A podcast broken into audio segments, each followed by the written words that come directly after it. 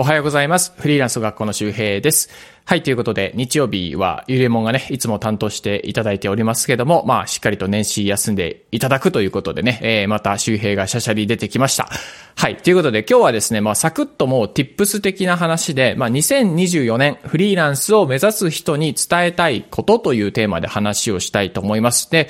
僕もフリーランスっていうかこういったね、え会社を辞めてフリーランスで働いて、その後にまあ会社を作って、まあ一人社長、そしてえっ、と今はあの社員もね、3名、え所属していただいてまして、で、日々のリブラーカキャットの事業、フリーランスの学校の事業で、業務委託という形で、まあ多くのフリーランス、副業の方だったりとか、まああとはね、会社を運営されている方に仕事の発注をして、させていただいておりまして、まあ結構関わる人と種類とかレイヤーみたいなものが、まあかなり多層構造になってきたかなというふうに思います。で、まあその中で自分自身がこのフリーランスを体験して、また今はこうやって皆さん同じようなフリーランスで集まっているとか、まあ従業員としても働いている中で、やっぱりこう、フリーランスのデメリットっていうものが、まあやっぱ、あの、滲み出てくるというか、浮き出てくるというか、まあ、如実に出てきますね。はい。なので、まあ、2024年これからね、フリーランスを頑張ろうとね、目指す人には、ぜひこれはデメリットとして知っててほしいなということがあったので、そのデメリットと、じゃあなんでそうなるのか、そして対策はあるのかっていうね、対策はこれですっていう話をね、していきたいと思います。はい。で、フリーランスのそのデメリットって何かというと、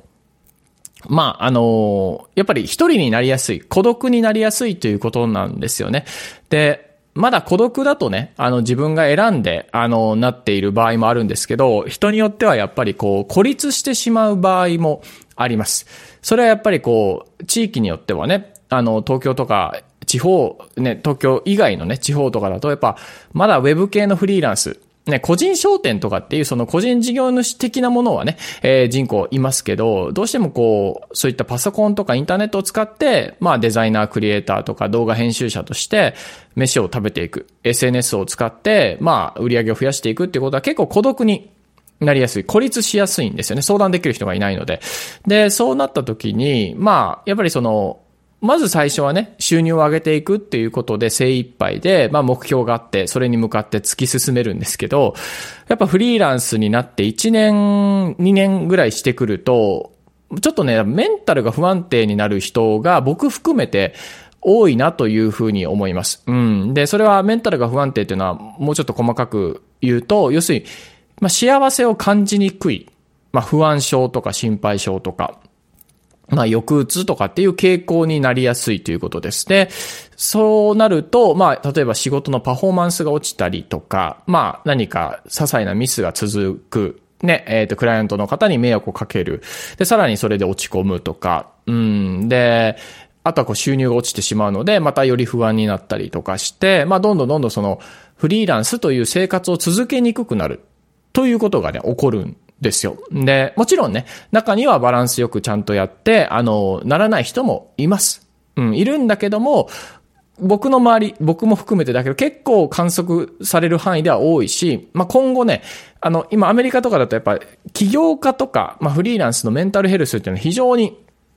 今問題になってまして、この流れは多分日本でも今起こってるし、あの、これから増えると思います。フリーランスとか副業をする方が増えてね。で、えっ、ー、と、なんでそういう風になるのか。要するにフリーランスは孤独になりがちで、孤独というところから、その幸せを感じにくくなる。抑うつっぽくなる。で、それが原因でさらにパフォーマンスが悪くなって、さらに、あの、落ち込むようになっていくっていう、こう、負のスパイラルになぜなっていくのかというとこなんですけど、それはやっぱりね、セロトニンとオキシトシン不足になりやすいんですよ、フリーランスは。そう、これがもう今日結論です。覚えておいてほしい。フリーランスを目指す人、今頑張ってる人、みんなです。今うまくいってる人もそうなんだけど、フリーランスはセロトニン、オキシトシンが不足しやすいんです。うん。で、なんでかっていうとですね、まず、まあ、ウェブ系のフリーランスになると、まず、あの、まあ、通勤がないよね。どっかに所属するわけじゃないので、で、そうなった時に、まあ、習慣というか、こう、朝起きて夜早く寝るみたいな習慣が崩れやすいんですよ。ずっと仕事ができてしまう。うん。要するにセルフフラッグになりやすいんですよね。で、そういう風になることによって、まあ、やっぱり睡眠不足、睡眠の質が悪くなったりとか、あとは運動不足。で、運動不足によってまた睡眠不足もなりますし、あとは体調も悪くなりますよね、運動不足。ね、あの筋肉が落ちたりとか。しますから。で、今度は食事が荒れます。うん。まあ、朝ごはんを雑に抜いたり、まあ、意図的に抜くのはいいんですけど、雑に抜いて、昼遅くにこう、ね、ウーバーイーツだったりとか、どっか牛丼屋に駆け込み、ね、悪くないんだよ、食べる。で、夜も夜遅くに仕事が終わって、またカップラーメンとかコンビニ食、ウーバーイーツで高カロリーのものを食べてしまう。で、そうなると、今度は脳がバグって、あの、要するにそういう高カロリーなものを食べないと気持ちよくならなくなるんですよね。ドーパミンが、あの、期待値ホルモンでどんどんどんどん美味しいものを食べたくなるので、そう、そういうふうにこう、運動不足とか睡眠不足とか、睡眠が不安定になって、今度はその、えっ、と、幸せを感じるためには、まずそのセロトニンが必要なんですよね。その安心安全です。自分のその健康であるとか、メンタルが良好であるっていう、この状態、朝起きて朝散歩するとか、えっ、と、青空が綺麗だなとか、ね、あ、四季が移ろってる、移ろ、い移ろいか、移ろい移ろいでるなとか、そういうことに気づける。うん、気づきの、気づくことがね、このセロトニンっていうのは結構大事なんですよ。で、そこが結構不足するんですよね。ガーって仕事して、で、収入、とにかく確保しようって。まあ、そういう時期はあるんですよ。うん。で、家族との時間がちょっと減ったり、ね、子供、お子さんとの時間が減ったりとか、ね、なんかもうクライアントだけとのメッセージだけになって、まあ、要するにその、なんか目的型の人間関係だけになってしまう。何かをするために自分がいる。自分の居場所っていうものは、この仕事がなくなったらなくなってしまう。ミスをしてしまったら自分の居場所がなくなってしまう恐れがあるという。常にこう、ちゃんとしないといけないっていう、こう、まあ、なんていうのかな。なんかこう、常にこう、虎に追っかけられているみたいな、まあ、コルチゾールが出る。ストレスホルモンのコルチゾールが出やすい状況になる。で、そうなると、よりまたね、興奮して寝れなくなったりとか、まあ、ちゃんとその、まあ、えっ、と、脳内ホルモンっていうか、脳内物質が出なくなって、まあ、副交感神経に入らなくなって、交感神経がグリグリグリグリになってる状況で、それがずっと続いて、ずっとこう虎に追いかけられてるみたいな。うん。で、そうなると、そのストレスを何かで発散しないといけない。運動もしなかったら、今度はやっぱ食事とかお酒とか、美味しいものだったりとか。で、もっと言うと、お金ですよね。達成欲とか収入。ここでドーパミンを満たそうとして、でもドーパミンっていうのは気をつけないといけないのが、出れば出るほど、そして簡単に出そうとだ、すればするほど、さらにもっと欲しくなってしまうんですよ。期待値ホルモンだから。それでドーパミン中毒になって、あの、まあ、要するにその、美味しいもの食べてね、ウーバーイーツで美味しいもの食べて、カツ丼食べて、うわー、満たされた。でもすぐまた、ドーンとやる気が下がったりとか、モチベーションがっていう風になって、で、今度は食事っていうか、その仕事の方も、ムラが出てきたり、パフォーマンスにムラが出てきたりとか、ね、あ納期をミスってしまったりとか、で、それがまた出てしまって集中力がないとかね、うん、っていう風に、どんどんどんどん悪循環になっていくんですよ。そう。だからフリーランスっていう生活は人にもよるんですよ。人にもよるんだけども、結構、えっ、と、20代、30代はセルフブラックになりやすくて、運動とか食事とか睡眠がおろそかになってしまう。それによってセロトニンっていう基本の幸せホルモンっていうのが出出にくくなる。感じにくくなる。そうなることによって、今度は、えっ、と、要するにその、セロトニン、オキシトシン、ドーパミンの順で満たさないといけないんだけど、セロトニンがない。で、オキシトシンは人とのつながりとかです。うん。で、関係性とか愛とかなんだけど、これも、まあ、ないがしろになりやすいですよね。家族との時間が取れない。または、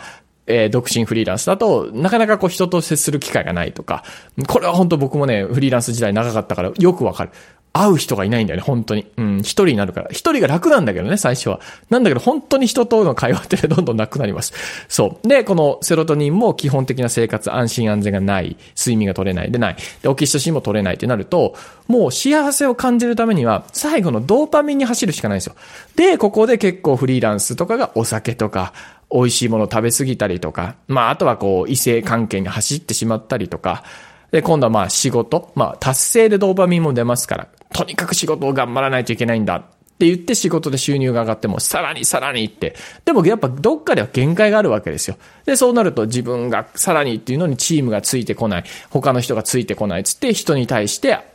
なんかね、嫌な感じで当たってしまって、今度またオキシトシンが減って、周りの人のセロトニンとオキシトシンも減らしてしまうわけですよ。そう。だから、セロトニンとオキシトシンが十分に満たせてる状態で仕事の達成とかお酒とか美味しいもの、これは全然いいんです。なんだけど、フリーランスがよくなりがちなことは、そのセロトニンとオキシトシンが生活習慣で不足しがち。不足しがちで、簡単なドーパミンに走ってしまう。ウーバーイーツとか。これで一気に、要するにそのドーパミンドバって出して、で、またドバって減るので、で、不安になった。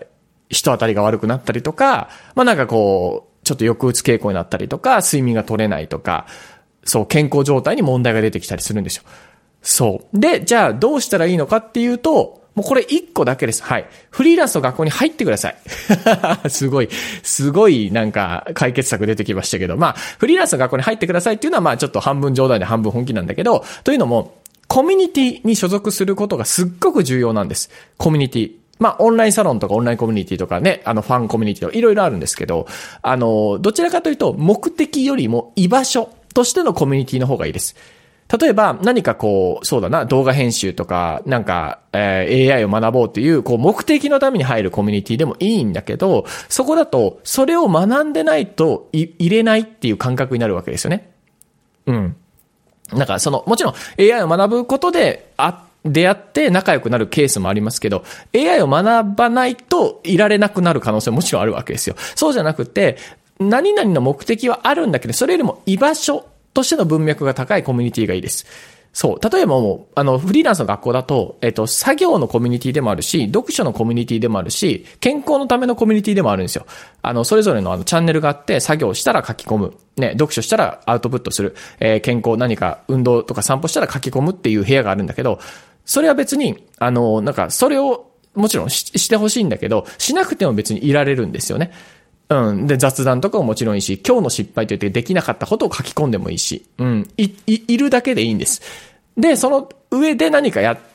行動したのであれば何か作業書き込んでもいいし、で、作業する中で、なんだろう、こう、あ、この人も頑張ってる、この人も頑張ってる、あ、いつもの人だっていうふうに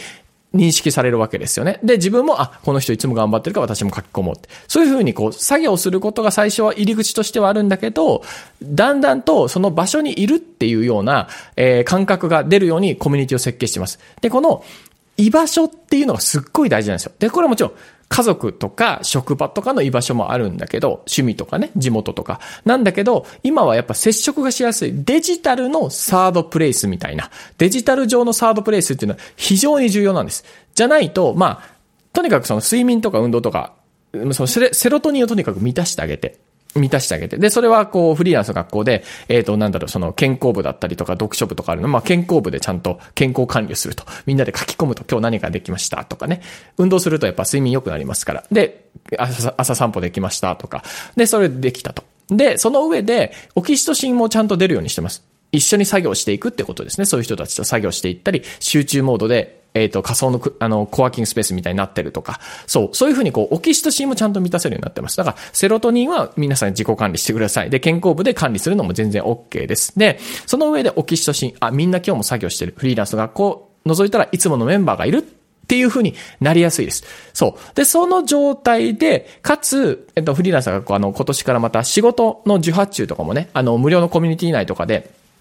活用して僕も発注したいなっていうふうに思ってるので、あの、ポポシオさんかな？が確かあの、振り子のバナーのコンペに受かってましたね。あんな感じで何かコンペをやったりお仕事を発注するってことがあるので、まあそこで、あの、達成だったりとかお金っていうドーパミンももちろん満たせるようになります。ね。で、あと日頃コツコツと作業報告して、その作業が実を結んだら、それもまた達成になりますよね。そう。なので、例えば月5万円、えっと、2024年は作るぞっていう目的とか目標があったら、ぜひフリーランスの学校で作業報告しながら、そして健康にも気をつけながら、あとはインプット、読書して、誰かのアウトプットを読んで、ね、で、それでこう読んだ本を誰か買ってくれたりとか、あ、あなたが誰かの本をね、読んで、あ、これ良かったです。教えてくれてありがとう。そのつながり、オキシトシンが満たせたりします。そう。なので、同じような価値観、自分の人生を良くしていきたい、アップデートしていきたい、ね、月5万円ぐらいは自分で本業以外で作りたい。そういう人たちが集まってきて、ね、コツコツとした作業で頑張っていこうっていう人たちが集まってるので、価値観とか目的とかが似たような、うん。そういったコミュニティに所属して、居場所として感じるように、あの、僕も頑張って運営していきますので、ぜひ、よかったら、あの、参加していただいて、これは別にフリーランスの学校だけじゃなくて、他のオンラインサロンでももちろん OK です。そう。なので、2024年フリーランスを目指す人に伝えたいことは、とにかく居場所を見つけてください。そう。家族はもちろん大丈夫。で、職場もあったら全然大丈夫です。で、趣味とかもあって、それ、それで十分満たせたら OK なんだけど、ちょっと今家で一人になりがちだなとか、コツコツ作業してるけどなんか孤独だなとか、うん。で、なんかちょっと最近眠りがとかね、そういう場合は必ず、必ずっていうか、よかったらフリーランス学校、あの、無料で入れます覗いていただけるといいかなと思います。あの、一週間、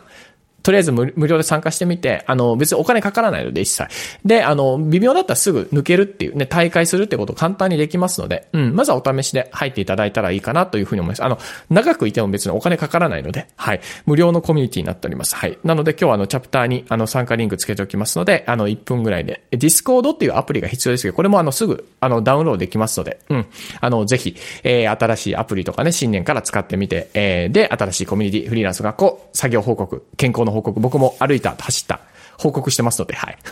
僕もいるからお気軽に、あのなんかコメントとかメンションとか返信とか、えー、くれると嬉しいです。はい。ということで今日は、えー、2020年フリーランスを目指す人に伝えたいことで、えー、フリーランスは一人になりやすいから、ちゃんとセロトニンとかオキシトシンを満たして、で、かつドーパミンで仕事の達成とかもね、やっていきましょうという話でございました。えー、今日も聞いていただいてありがとうございます。また次回お会いしましょう。バイバーイ。